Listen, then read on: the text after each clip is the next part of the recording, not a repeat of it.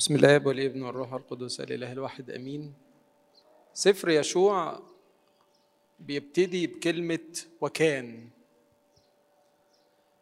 وده دليل على إنه مش قصة منفصلة ولكنه ليه اتصال بما قبله اللي هي أسفار موسى الخمسة.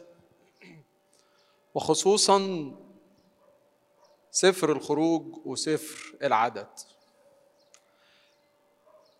إن كان سفر الخروج بيشير إلى سر الصليب طبعا مريتوا بالأحداث اللي في سفر الخروج من آه، العبودية اللي كان فيها الشعب وخروف الفصح.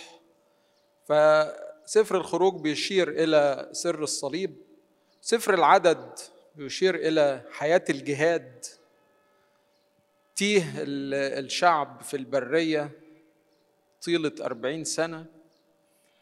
فسفر يشوع بيشير إلى سر القيامة. فهو تكملة للقصة مش حاجة منفصلة. وبالتالي لأنه فيه سر القيامة فهذا السفر يقودنا إلى سر المسيح. العلامة أوريجينوس وهو بيتكلم عن السفر قال عبارة جميلة جدا. قال إن هذا السفر لا يهتم بأعمال يشوع بن نون لكنه يصف لنا أسرار ربنا يسوع المسيح. فاللي هنلاقيه من أحداث خلال السفر ما ينفعش ناخدها بس على إنها مجرد أحداث تاريخية ولكن هي أحداث بتعلن بصفة نبوية أعمال المسيح لأجل خلصنا. طبعا اسم السفر ليه بريق لأن يشوع هي يسوع بالعبري. فتخيلوا الشخص اللي إحنا بنعبده نسجد ليه. الاسم ده بقى اسم سفر من أسفار الكتاب المقدس. فعاطي رونق للسفر مجرد الاسم يعني خلى السفر ده ليه جاذبية خاصة وبرضه خلى كتير من المفسرين يفسروا كل ما ورد فيه من أحداث على إنها إشارة إلى أعمال المسيح لأجل خلاصنا. بنعمة ربنا النهارده هنتكلم عن أول أربع إصحاحات في سفر يشوع. الإصحاح الأول بيتكلم عن موت موسى وإعلان إقامة يشوع قائد للشعب. أول مرة في الكتاب المقدس يرد فيها اسم يشوع وذكر يشوع كان في سفر الخروج إصحاح 17 لما اختاروا موسى لما موسى النبي اختاره علشان ينتخب رجال يدخل يحارب بيهم عماليق. فالمرة الأولى اللي بنتقابل فيها مع شخصية يشوع واسم يشوع هي المرة اللي بيقام فيها يشوع قائد لجيش وداخل في حرب لكي ما ينتصر.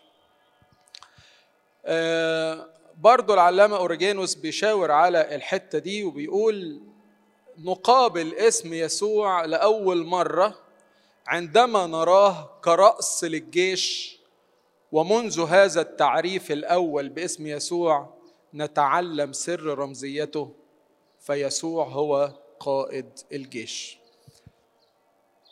فالسفر بيقدم لنا يشوع هو اللي أقامه موسى كقائد للجيش في حرب هينتصر فيها على عماليق ولكن ده بيشير بشكل رمزي إلى يسوع المسيح قائدنا في الحرب أيضا ضد عماليق.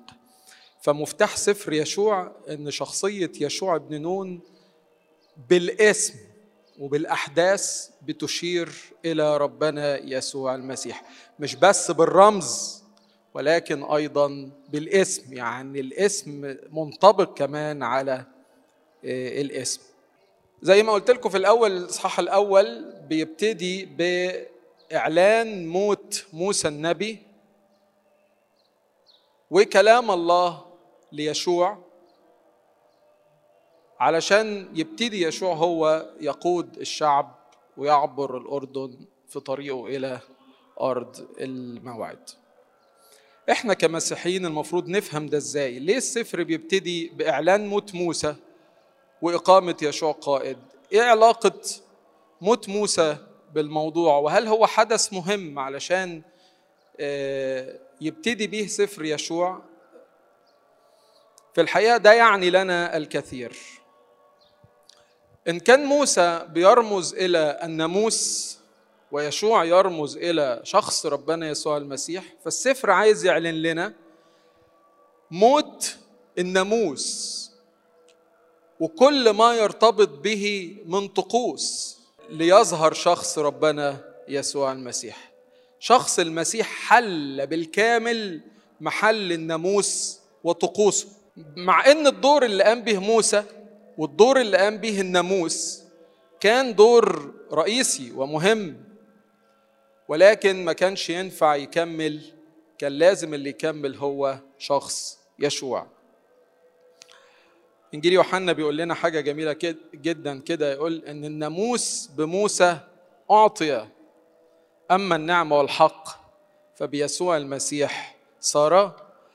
فالنعمة ما كانتش بالناموس ولكن النعمة كانت بشخص يسوع المسيح الذي جاء بعد الناموس ومكمل للناموس.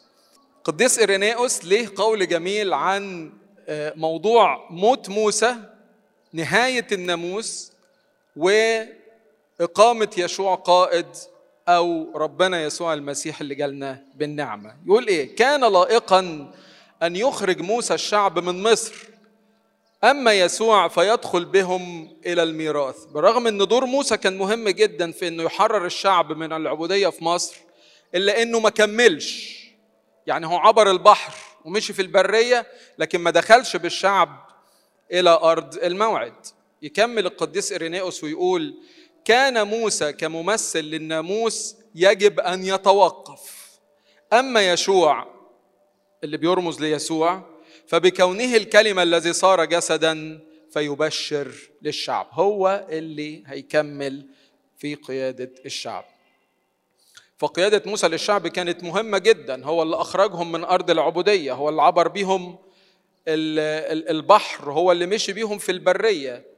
ولكن لم يدخل بهم إلى أرض الموعد. لكن بقيادة يشوع الشعب عبر الأردن ودخل إلى أرض الموعد مش بس دخل ده امتلك الأرض وتمتع أيضا أن يأكل من ثمار هذه الأرض. طيب أمال إيه كان دور موسى؟ يعني لما موسى هينتهي كده لما الناموس ليه نهايه طب امال إيه دوره دور الناموس اللي كان مهم في فترة لكن انتهى اللي بيشير إليه دور موسى اللي, اللي كان لفترة وبعد كده مات موسى كان في نقطتين النقطة الأولى مين اللي أقام يشوع قائد؟ مين؟ مين اللي عينه؟ موسى. فموسى هو الذي أقام يشوع قائد خلفا له. الكلام ده كان قدام أليعازر الكاهن. الكلام ده مكتوب في سفر العدد. يعني اللي عين يشوع قائد كان مين؟ كان موسى. وده دور من أدوار الناموس. إيه غاية الناموس؟ إيه هدف الناموس؟ غاية الناموس هي المسيح للبر لكل من يؤمن. زي ما بيقول معلمنا بولس الرسول كده لأهل غلطيا إن الناموس كان مؤدبنا إلى المسيح لكي نتبرر بالإيمان. مفيش بر بالناموس لكن الناموس هو اللي إيه؟ اللي قدم للمسيح هو اللي وصلنا للمسيح. أول ما يظهر المسيح ينتهي إيه؟ ينتهي دور الناموس. يبقى دي أول نقطة. النقطة الثانية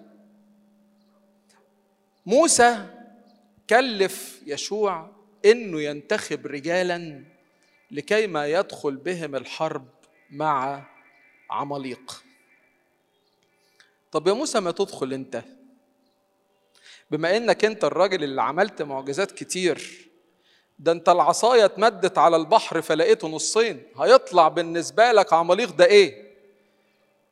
ده يمكن كنت تشاور بس بالعصاية بتاعتك دي عماليق يتهزم.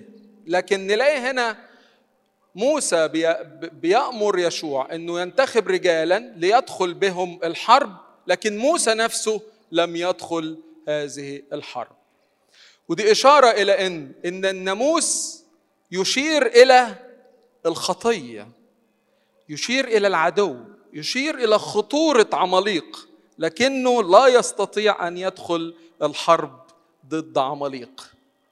وفعلا هو ده عمل الناموس. معلمنا بولس الرسول قال كده لم أعرف الخطية إلا بالناموس. بالناموس معرفة الخطية. فالناموس شاور بس على الخطية وخطورتها وإنها عدو لنا. لكن هل بالناموس نقدر نحارب الخطية؟ هل الناموس بينتزع الخطية من قلوبنا ويبررنا؟ لأن الناموس ما يقدرش يعمل كده. فموسى عين يشوع علشان هو اللي يدخل الحرب لأن موسى كممثل عن الناموس لا يمكن أن يحارب الخطية. هو بس بيعلن عن خطورتها. وبالتالي الناموس بقى ليه دور إيه؟ دور مزدوج. دور الناموس بقى حاجتين. أول حاجة إنه بيعلن عن خطورة الخطية لكنه لا يحارب الخطية. الحاجة الثانية بتعيين موسى ليشوع بيعلن الناموس لينا إنه نحن نحتاج إلى قائد في الحرب لكي ما ننتصر على الشر. فده كان دور الناموس ده كان الدور اللي قام به موسى. عشان كده السفر يبتدي بإن موسى مات ويشوع هو اللي إيه؟ ويشوع هو اللي هيكمل. في قول للقديس غريغوريوس النيسي بيوصف دور الناموس ويقول كده إن الناموس الذي أعطي منذ البدء كظل ومثال للأمور العتيدة يبقى غير صالح للحروب الحقيقية لأن رئيس الجيش هو ذاك الذي أكمل الناموس الذي خلف موسى وأعلن عن نفسه مسبقا باتفاقه في الاسم مع ذاك الذي قاد المعركة حين ذاك. يعني هو بيعلن إن قائد المسيرة بتاعة النصرة ضد عماليق هو يسوع وليس موسى.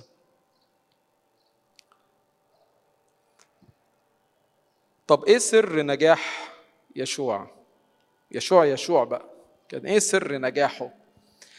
يقول كده يشوع واحد لا يقف إنسان في وجهك كل أيام حياتك. كما كنت مع موسى أكون معك. لا أهملك ولا أتركك. تشدد وتشجع.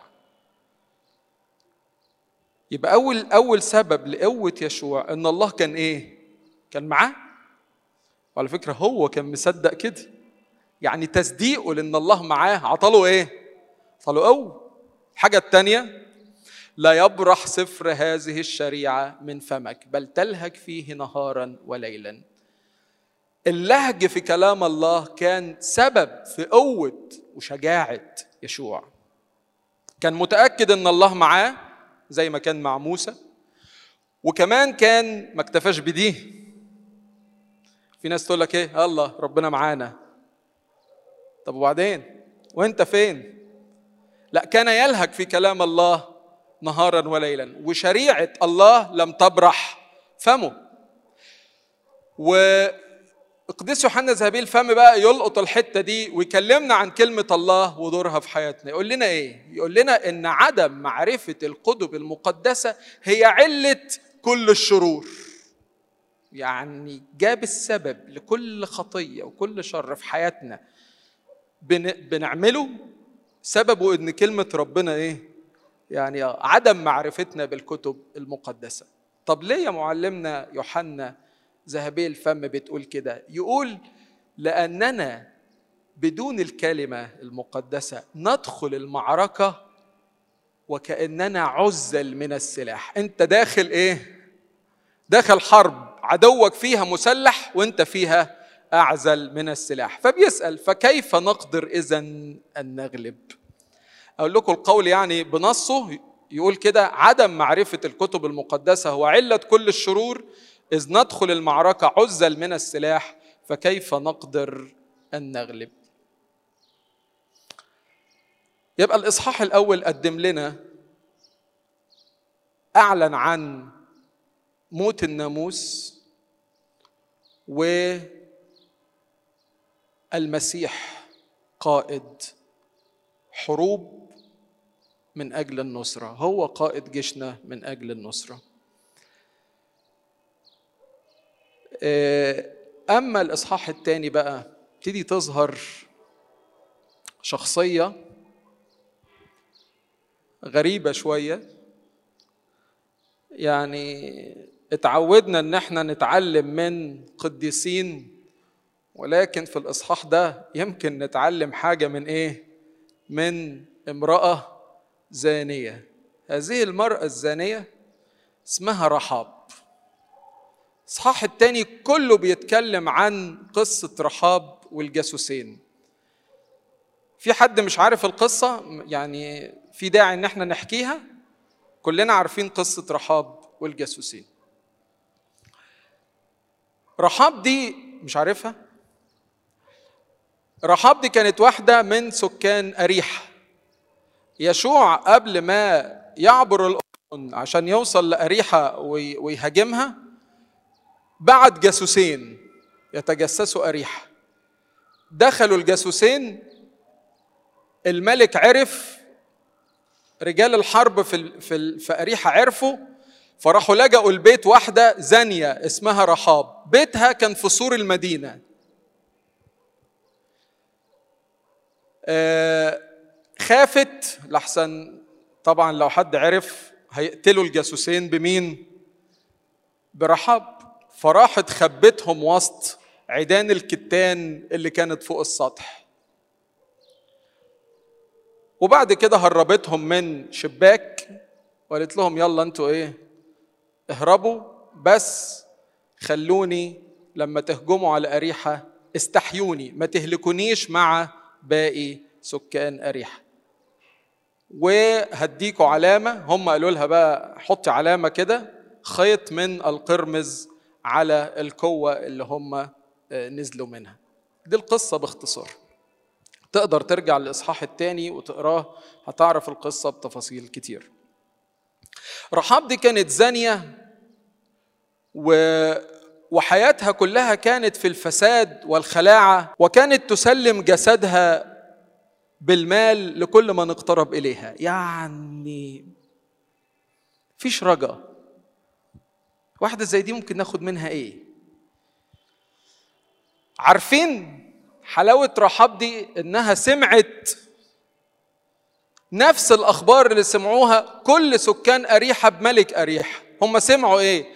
سمعوا إن الشعب ده ربنا معاه يبس مياه البحر الأحمر وعبرهم فيه ومفيش حد بيقف في وشهم. صدقت الكلام.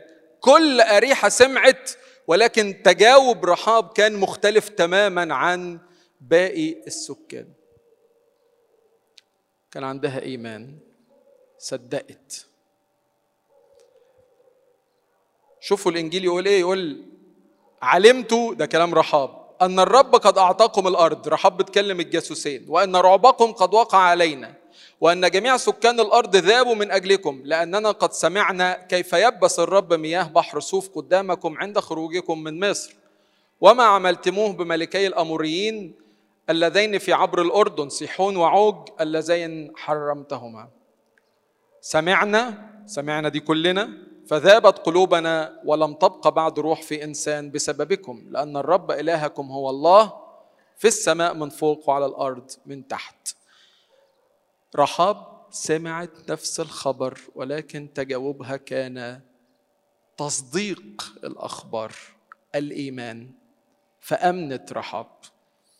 معلمنا بولس الرسول يقول في إصحاح الإيمان عبرانيين 11 يقول إيه؟ بالإيمان رحاب الزانية لم تهلك مع العصاة لأنها قبلت الجاسوسين بسلام. الله إشمعنى انت؟ على فكرة ما قالتش لنفسها هو أنا أحسن من حكماء أريحة.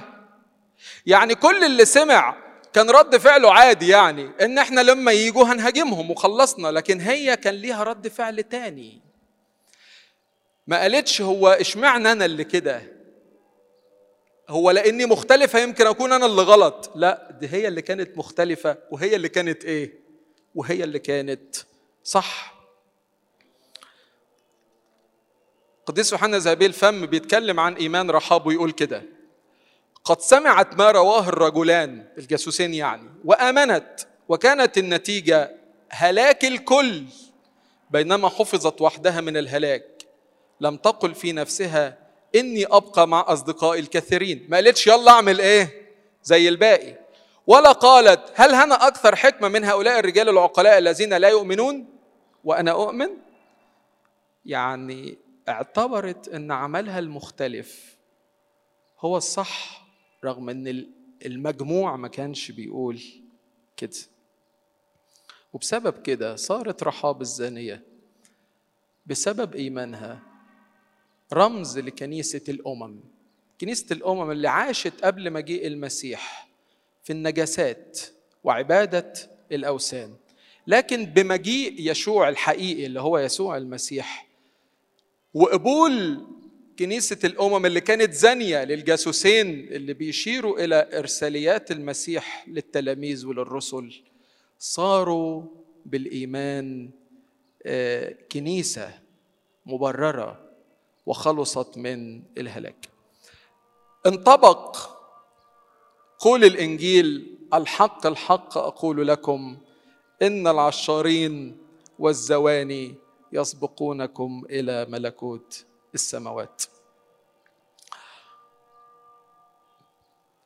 على فكرة رحاب كان إيمانها مش مجرد إحساس في القلب لكنها كان ليها عمل. إنها خبت إيه؟ الجاسوسين. فده إيمان عامل علشان كده خلصها. وفي جسارة الإيمان وهي بقى مؤمنة أوي أوي أوي قالت لهم بصوا أنا صدقت. ادوني علامة. والجاسوسين فعلا أعطوها علامة. وقالوا لها أي حد عايزاه يخلص اجمعيه فين؟ في البيت عندك. وعد الجاسوسين لرحاب يقول إيه؟ كل من يخرج من أبواب بيتك إلى خارج فدمه على رأسه ونحن نكون بريئين. يعني اللي جوه بيتك البيت اللي عليه علامة الدم مش هنيجي جنبه لكن لو برة على فكرة رحاب لما جيت تطلب أنها تنجو من الهلاك لم تطلب لأجل نفسها فقط ولكنها طلبت لأجل أبيها وأمها وإخوتها فالطلبة كانت بلا أنانية. وعلامة اللي أعطاها الجاسوسين لرحاب كانت تشير إلى دم المسيح. والعلامة دي يمكن شفنا زيها في سفر الخروج كانت دم الخروف اللي على الأعتاب اللي عبرت الملاك المهلك. علامة أوريجينوس يعلق على الكلام ده ويقول تلك التي كانت قبلا زانية تستقبل هذا التنبيه. كل من سيوجد في بيتك يخلص. أي إذا أراد أي أحد أن يخلص فليأتي إلى بيت تلك التي كانت زانية. حتى إذا أراد أحد من هذا الشعب اليهودي أن يخلص فليدخل إلى هذا البيت لينال الخلاص. دعه يدخل هذا البيت حيث فيه دم المسيح هو علامة الفداء. وخارج هذا البيت أي خارج الكنيسة لا يوجد. خلاص. رحاب الزانية صارت رمز لكنيسة الأمم وبيتها صار رمزا للكنيسة. بيت الخلاص. اللي يخرج منه يهلك لكن الذي يحفظ في هذا البيت اللي عليه علامة الدم يخلص. قديس غريغوريوس بيربط بين بيت رحاب وبين الكنيسة. يقول إيه؟ يقول إن سقوط أسوار أريحة يشير لتلك الأيام الأخيرة عندما يجلب دمارا عندما يجلب دمار هذا العالم والضربات السبعة من خلال السبعة أبواق أو السبعة جمات الملائكة التي ستضرب الجنس البشري مع ضد المسيح. الكلام ده في سفر الرؤيا. لذلك لن ينجو أحد سوى من أغلق عليهم في بيت رحاب أي الكنيسة. ففي إشارة إلى إنه رغم إن كل أريحة هتهلك والسور حتى اللي فيه البيت ده هيقع ولكن كل من في هذا البيت سيخلص. إشارة إلى كل من في الكنيسة سيخلص. يبقى كده الإصحاح الأول كلمنا عن موت موسى وبدء قيادة يشوع والإصحاح الثاني كلمنا عن رحاب الزانية وثقة الإيمان وعمله. الاصحاح الثالث بيتكلم عن عبور الشعب نهر الأردن. وعند الأردن تعظم يشوع جدا. خلاص بقى بقى الشعب يسمع كلام يشوع زي ما كان بيسمع كلام موسى وأكتر. يشوع ثلاثة يقول كده فكان الرب فقال الرب ليشوع اليوم أبتدأ أعظمك في أعين جميع إسرائيل لكي يعلموا إني كما كنت مع موسى أكون معك. كان في استعداد قبل عبور الأردن ثلاثة أيام والثلاث أيام دول دايما بيشيروا إلى سر القيامة عبروا إزاي؟ من كان يتقدم؟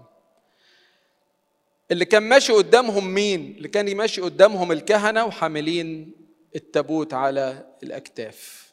وده معناه إن مين اللي فتح الأردن وعبر؟ كلمة الله. إشارة إلى المسيح الذي يفتح لنا طريق المعمودية. تعظم جدا يشوع عند الأردن وده بيشير إلى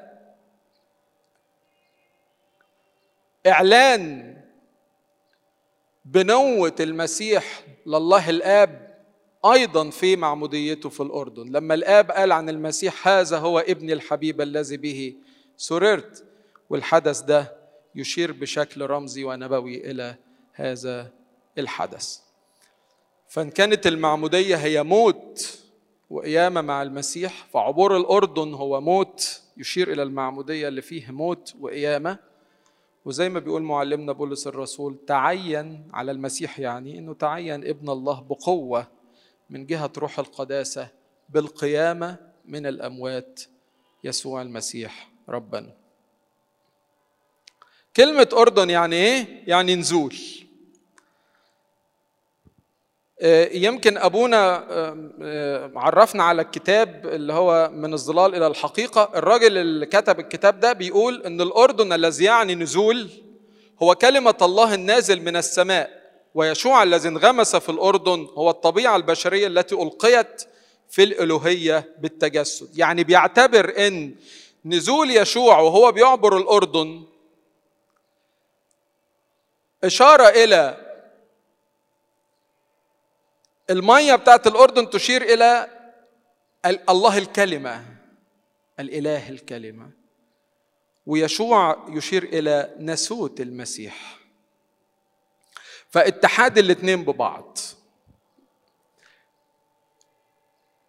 وده كان بيقولوا تعليقا على فقرة كان قايلها العلامة أوريجينوس يقول يجب أن نفهم من خلال الأردن كلمة الله الذي صار جسدا وخيم بيننا يسوع الذي يعطينا الإنسانية التي اتخذها كميراث لنا لأن هذا هو معنى حجر الزاوية الذي أخذ في ألوهية ابن الله وغسل لأنه أخذ وبالتالي يقبل في ذاته حمامة الروح القدس النقية التي بلا ذنب مربوطة بنا وغير قادرة مرة أخرى على الطيران بعيدا عنا. يعني إيه الكلام ده؟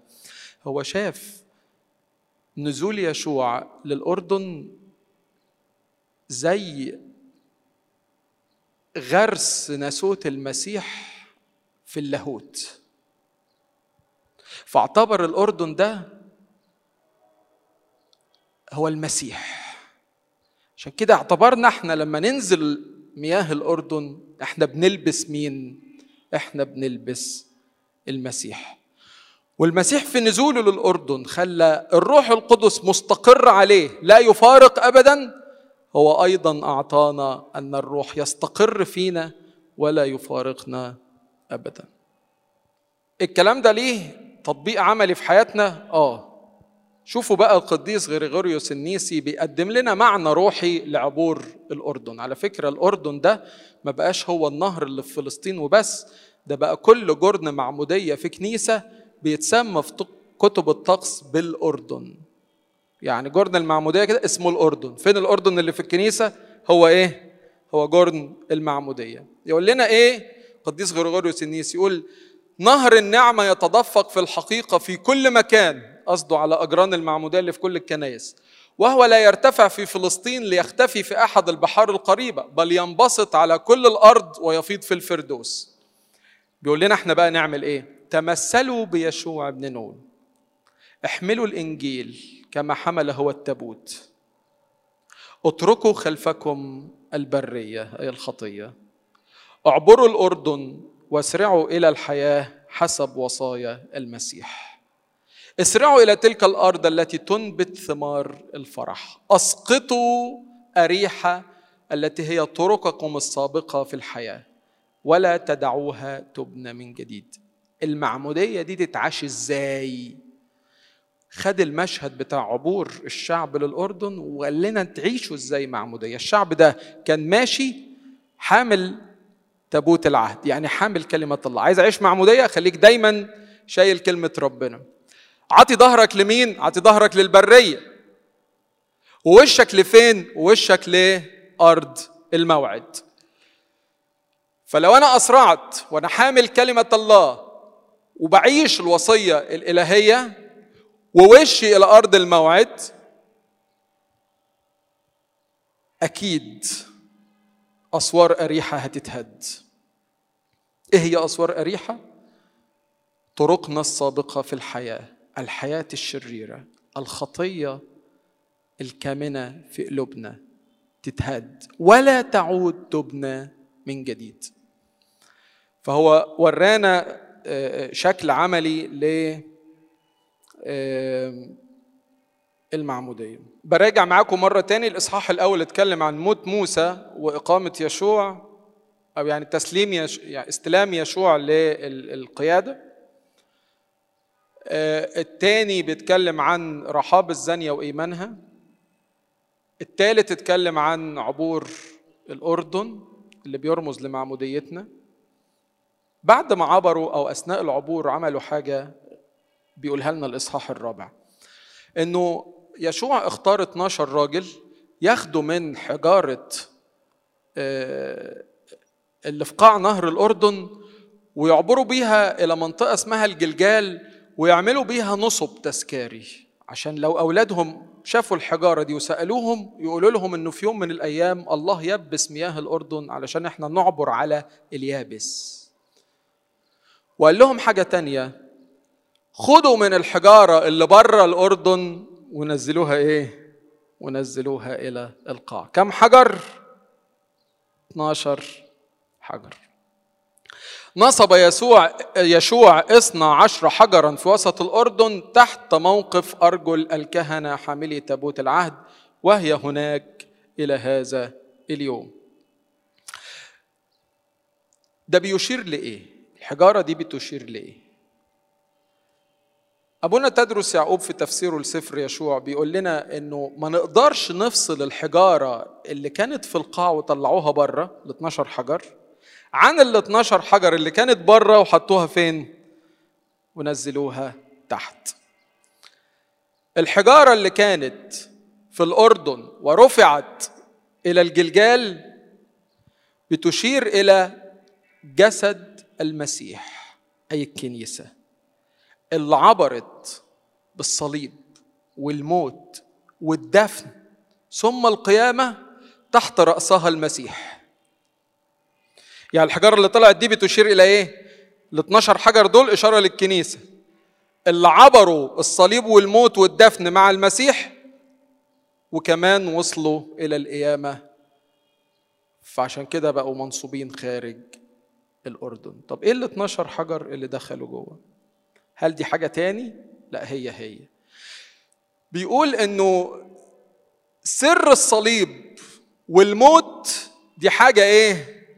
مستمرة نحن نحيا كل يوم موت وقيامة المسيح موت وقيامة المسيح. مش معناها إن إحنا خلاص عشنا ده في المعمودية فالقصة انتهت لكن ده عمل إيه؟ فده وجود الحجارة في قاع الأردن هو اللي بيذكر بده. أقرأ لكم بقى الاقتباس بتاع أبونا تدرس. بيقول في الواقع لا نستطيع أن نفصل بين الحجارة التي رفعت إلى الجلجال على الأكتاف لتبنى في الجلجال والحجارة التي أقيمت في قاع الأردن. فالأولى إنما تشير إلى الكنيسة بكونها جسد المسيح الذي اجتاز الأردن واحتمل الصليب والموت والدفن كل يوم ليقوم أيضا مع رأسه ويختبر معه كل يوم الحياة الجديدة المقامة. أما الحجارة الأخرى اللي هي وضعت في القاع فتشير إلى استمرار الصليب مع المسيح. يعني الموت والقيامة هي عملية مستمرة. إحنا عايشين موت وقيامة المسيح على طول.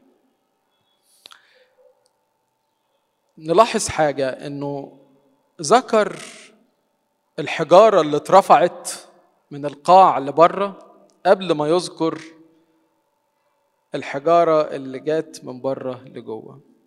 وكأنه بيذكر اللي خرجت دي يعني بيذكر إيه؟ القيامة. بيذكر القيامة والمجد. قبل الموت والدفن والهوان. هو مين قبل مين في الأول؟ يعني القيامة الأول ولا الموت الأول؟ المجد الأول ولا الهوان الأول؟ هنا عكسها هو مخلي الأول في الآخر والآخر في الأول. فذكر القيامة أولا ذكر المجد أولا. ذكر ال ال ال التنعم أولا ثم بعد ذلك الألم الموت الهوان. زي ما معلمنا بولس الرسول قال بالظبط لأعرفه وقوة قيامته وشركة آلامه. طب مش الألم كان قبل القيامة؟ لا هو ذكر القيامة قبل. ده معناها إن إحنا عندما نجوز في الموت وفي الألم في حياتنا الروحية لازم يكون قدامنا سر القيامة المجد المنتظر دايما لأن هو ده ما نسعى إليه وهو ده هدفنا. فوإحنا في ده إحنا شايفين الوجه الآخر المجد والقوة والقيامة. ارتباط النص طبعا بالمسيح واضح جدا كل أعمال يشوع حتى اسمه بيربطونا بمين؟ بيربطونا بالمسيح. إرسال يشوع للجاسوسين اللي تجسسوا أريحة كان يرمز إلى إرسالية المسيح للتلاميذ وللرسل السبعين. دلوقتي بسرعة كده هنعرف الفرق بين عبور البحر الأحمر وعبور الأردن حد عارف الفرق؟ كانوا زي بعض؟ المية هنا إيه وهنا إيه؟ هنا مالحة وهنا البحر اتشق إزاي والأردن اتشق إزاي؟ البحر اتشق وكان المية يمين وشمال زي السور الأردن ما كانش كده الأردن المية اللي جاية من النبع وقفت. فالمية اللي ماشية ناحية المصب جريت فبقى السور واقف من ناحية إيه؟ بقت المية واقفة كسور من ناحية واحدة والناحية التانية ما فيهاش. المية خلاص جريت على البحر الميت. المشهد ده بقى هيوصل لنا يعني بعض المعاني الروحية. عبور البحر الأحمر وعبور الأردن هما وجهين متكاملين للمعمودية. مش واحد فيهم يشير للمعمودية واحد يشير لحاجة تاني. الاثنين يشيران إلى سر المعمودية. عبور البحر الأحمر كان من خلال المياه المالحة وفي هذا العبور وقف الماء على الجانبين كسور محيط بالشعب. طب ده بيرمز لإيه؟ ده بيرمز إلى أن الحياة بقيادة موسى الذي يرمز إلى الناموس مرة ملحة ضيقة يمين وشمال سور قيود. اللي ماشي في حياته مع ربنا على إنها وصية افعل ولا تفعل بس هيعيشها حياة إيه؟ هيعيشها حياة مرة زي عبور البحر الأحمر. أما عبور الأردن فكان من خلال ماء عذبا والعبور كان فيه المية واقفة ند واحد على جنب واحد. وده بيشير إلى الحياة اللي, اللي, اللي بيقودها يشوع يعني يسوع حياة في النعمة. إن بالنسبة لنا الوصية ما تبقاش ملحة ما تبقاش تقيلة ما تبقاش قيد. لكن نقدر نقول إن نيرك هين وحملك خفيف. يا ترى أنا باخد وصايا المسيح دلوقتي على إنها ناموس زي العهد القديم ولا إنها وصية في شخص ربنا يسوع المسيح حلوة ولذيذة؟ فرق تاني البحر اتشق إزاي؟ اتشق بعصايه وده بيشير إلى الصليب. أما النهر اتشق إزاي؟ مجرد وقوف أرجل الكهنة على نهر الأردن. البحر الأحمر والناس معديه كانت في حالة إيه؟ هم كانوا بيجروا مين وراهم؟ وفرعون وجيوش وراهم فالحالة كانت إيه؟ رعب. ناس بتجري مرعوبة وبتصرخ يمكن وفي هلع وخوف من عدو يتتبع. لكن عبور الأردن كان إيه؟ كان في سلام. ناس كده إيه؟ مرتاحة. فرق أخير إن بعبور البحر الأحمر وصلوا لفين؟ وصلوا البرية. برية قاحله ولكن بعبور الأردن وصلوا لفين؟ وصلوا على مشارف أرض الموعد. وابتدوا كمان ياكلوا من ثمر هذه الأرض. فعبور الأردن وصلهم إلى الراحه يمكن الفرق الأخير ده بيقول لنا إنه بالمعمودية عبرنا فعلا. لكن دخلنا إلى حياة البرية حياة الجهاد. وانطلاقنا بقى من الجسد إلى حياة الراحة الأبدية ده بيشير إليه عبور الأردن. إيه العقيدة اللي بتوصلها لنا؟ الأربع إصحاحات الأولى من سفر يشوع. هناخد من بيت رحاب الزانية اللي كان بيت دخل فيه كل من أراد أن يخلص من الدمار من الهلاك مع أريحة. إلى الكنيسة. فالكنيسة هي بيت الخلاص. الكنيسه ده دي موضوع إيمان يعني هي عقيدة. زي ما بنقول في قانون الإيمان نؤمن بكنيسة واحدة مقدسة جامعة رسولية. يعني إيماننا بالكنيسة هو جزء من إيماننا. وحتى في قوانين الإيمان اللي كانت قبل المعمودية كان بيعلن فيها الموعوظ إيمانه بإيه؟ بوجود كنيسة واحدة واحدة مقدسة جامعة رسولية. في كلمة جميلة للقديس إرينيوس بيقول حيث توجد الكنيسة يوجد أيضا روح الله وحيث يوجد روح الله توجد الكنيسة وكل نعمة.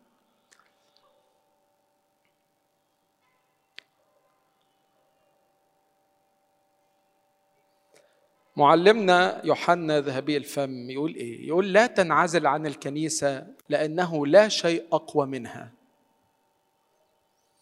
الكنيسة هي رجاؤك وخلاصك وملجأك إنها أعلى من السماء وأوسع من المسكونة. شوفوا الكلام اللي جاي ده بقى. إنها لن تشيخ قط. في ناس تقول لك الكنيسة لسه ماسكة بحاجات قديمة. بل هي دائما في كامل حيويتها. لذلك يشير الكتاب إلى قوتها وثباتها بدعوتها جبلا وعن نقاوتها بدعوتها عذراء وعن عظمتها بدعوتها ملكة وعن علاقتها بالله بدعوتها ابنة وعن نموها بدعوتها العاقر التي لها سبعة بنين. الكنيسة بيت الخلاص ولكن في تعبير تاني لازم نفهمه قوي قوي ونهضمه أن الكنيسة هي جسد المسيح إيه الكنيسة؟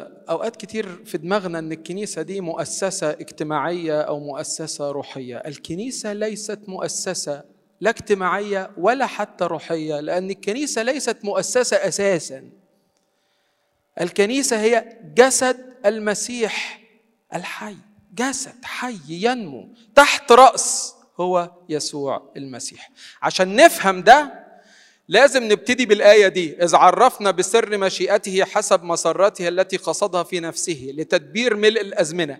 إيه هو تدبير ملء الأزمنة؟ يجمع كل شيء في المسيح. ما في السماوات وما على الأرض في ذاك. فالكنيسة هي عبارة عن إيه؟ هي عبارة عن اجتماع الكل تحت رأس واحد هو المسيح. يوحنا ذهبي الفم يقول السماوات كانت قد انفصلت عن الأرضيات ولم يعد لها رأس واحد يقصد بها الملائكة والبشر. لأنه في وقت الخلق كان هناك إله واحد إلا أن الوضع لم يعد هكذا. بعد أن انتشر الضلال الوثني وابتعد البشر عن طاعة الله. لقد تحقق ملء الأزمنة في مجيء المسيح أنه جعل للجميع الملائكة والبشر راسا واحدا وهو المسيح المتجسد. وقد وضع الجميع تحت رأس واحد وهكذا يكون لدينا اتحاد حتمي مصدره السماء. عشان كده في الصلوات بنقول عن الكنيسة إنها بيت الملائكة. إيه اللي جاب الملائكة للكنيسة؟ هم الملائكة تبع الكنيسة؟ آه لأنه اجتمع في المسيح تحت رأس واحد. ما في السماوات؟ ملائكة. وما على الأرض؟ البشر. فصار الكل تحت رأس واحد هو الكنيسة المجتمع فانجماع الكل في المسيح هو نفسه الكنيسة. وعضويتي في الكنيسة يعني إيه؟ يعني وجودي في ارتباط ووحدة مع كل الكائنات العاقلة حتى بالملائكة تحت رأس واحد هو المسيح. أقدر أقول عن الكنيسة إنها اتحاد الكثيرين في جسد واحد تحت رأس واحد هو المسيح الذي يقود جسده ويربيه لأنه لا يبغض أحد جسده قط. في واحد اسمه الأب مكسيموس المعترف بيقول عن الكنيسة إنها المعمل الذي فيه يتحول الإنسان ليحول العالم. في قول أبائي جميل للقديس يوحنا ذهبي الفم عن الكنيسة يقول عندما تريد أن تحتمي في الكنيسة لا تطلب ملجأ في مكان بل في روح المكان لأن الكنيسة ليست حائطا أو سقفا بل إيمان وحياة. أوقات كتير كده نتضايق لو هدوا كنيسة قديمة علشان يبنوا كنيسة جديدة. وكأن الحيطان دي هي الإيه؟ هي الهدف. أدي التعليم أهو. الكنيسة ليست حائطا ولا سقفا بل هي روح وحياة وإيمان. الحصون تشيخ بمرور الزمن أما الكنيسة فلا تشيخ. الكنيسة عندما يهاجمونها أنها تنتصر وإذ يلقون عليها الشباك تغلب. الناس اللي بتتضايق لما يجي يشتموا الكنيسة. وإذ يشتمونها تزدهر أكثر. إنها تجرح لكنها لا تخور بسبب جراحاتها. يعني اللي بيجرحوا فيها أوه كتير. لكن هي لا تخور بسبب هذه الجراحات. تصدمها الأمواج لكنها لا تغرق. تصارع لكنها لا تقهر. أنا عايز إيه من الكنيسة. حتة مهمة قوي أوقات بيصعب علينا إن إحنا دورنا في الكنيسة ممكن يكون قليل. بنحس أوقات كده. اصل أنا ماسك خدمة صغيرة. أصل أنا خادم حاسس نفسي مهمش. أو ممكن أكون واحد من شعب الكنيسة حاسس إن أنا مهمش. شوفوا العلامة أوريجينوس. يقول إيه؟ يقول هو أنا عايز إيه يعني من الكنيسة؟ شوفوا. بيقول إن كنت أنتمي إلى الكنيسة فلا يشغلني مدى صغر شأني. يعني كفاية إن أنا إيه؟ كفاية إن أنا فيها. فملاكي يتطلع ويرى وجه الآب في كمال الحرية. في حين إن كنت خارج الكنيسة لن يجرؤ على ذلك اللي هو الملاك. وده بناء على آية واردة في إنجيل متى بتقول لا تحتقروا هؤلاء الصغار لأن ملائكتهم في السماوات كل حين ينظرون وجه الآب الذي في السماوات. فأورجينوس بيقول يشغلني إيه؟ طول ما أنا في الكنيسة يكفي إن ملاكي يتطلع إلى وجه الآب. وده حقيقي. هو وجه الآب هيظهر في, في مين؟ في وجه يسوع المسيح. وطالما أنا في الكنيسة مين الرأس؟ يسوع المسيح. اذا كل عضو وهو ينتمي للكنيسة. تحت الرأس هيشوف هيشوف وجه يسوع المسيح. اللي هو الرأس وجه الآب. آخر حاجة الإصحاحات من اتنين لستة جايين في نبوة في نبوات يوم الخميس من الأسبوع الثاني من الصوم المقدس. على فكرة النبوة موجودة في بعض الكتماريسات ومش موجودة في بعض الكتماريسات لكن الكتماريسات القديمة النبوة دي موجودة فيه خمس إصحاحات متتالية وكاملة من سفر يشوع. اليوم كل قراءاته بتدور حوالين كلمة الله والأسبوع ده بينتهي بالحد اللي فيه حد التجربة اللي فيه إن ليس بالخبز وحده يحيى الإنسان بل بكل كلمة تخرج من فم الله. فالنبوة دي بتوضح دور كلمة الله في قيادة المؤمنين لأن بيذكر فيها عبور الأردن وكان تابوت العهد يتقدمهم. كمان بلاقي في قداس المعمودية صلاة ذكر عبور الأردن بتقول كده أنت أيضا بيشوع ابن نون رددت إلى خلف مياه الأنهار الجارية وفي نبوات لقان يوم خميس العهد ورد نص لكن يعني نبوة مش بنص الإنجيل لكن مختصر كده بتقول يشوع وكافة الشعب عبروا الأردن وطأت أرجلهم الحجارة التي في المياه فتوثقت أقدامهم وأهلكوا أعدائهم. النص ده مش موجود. هو واخد المعنى من سفر يشوع وحطه في تعبير لنفسه لإلهنا كل مجد وكرامة من الآن وإلى الأبد. آمين.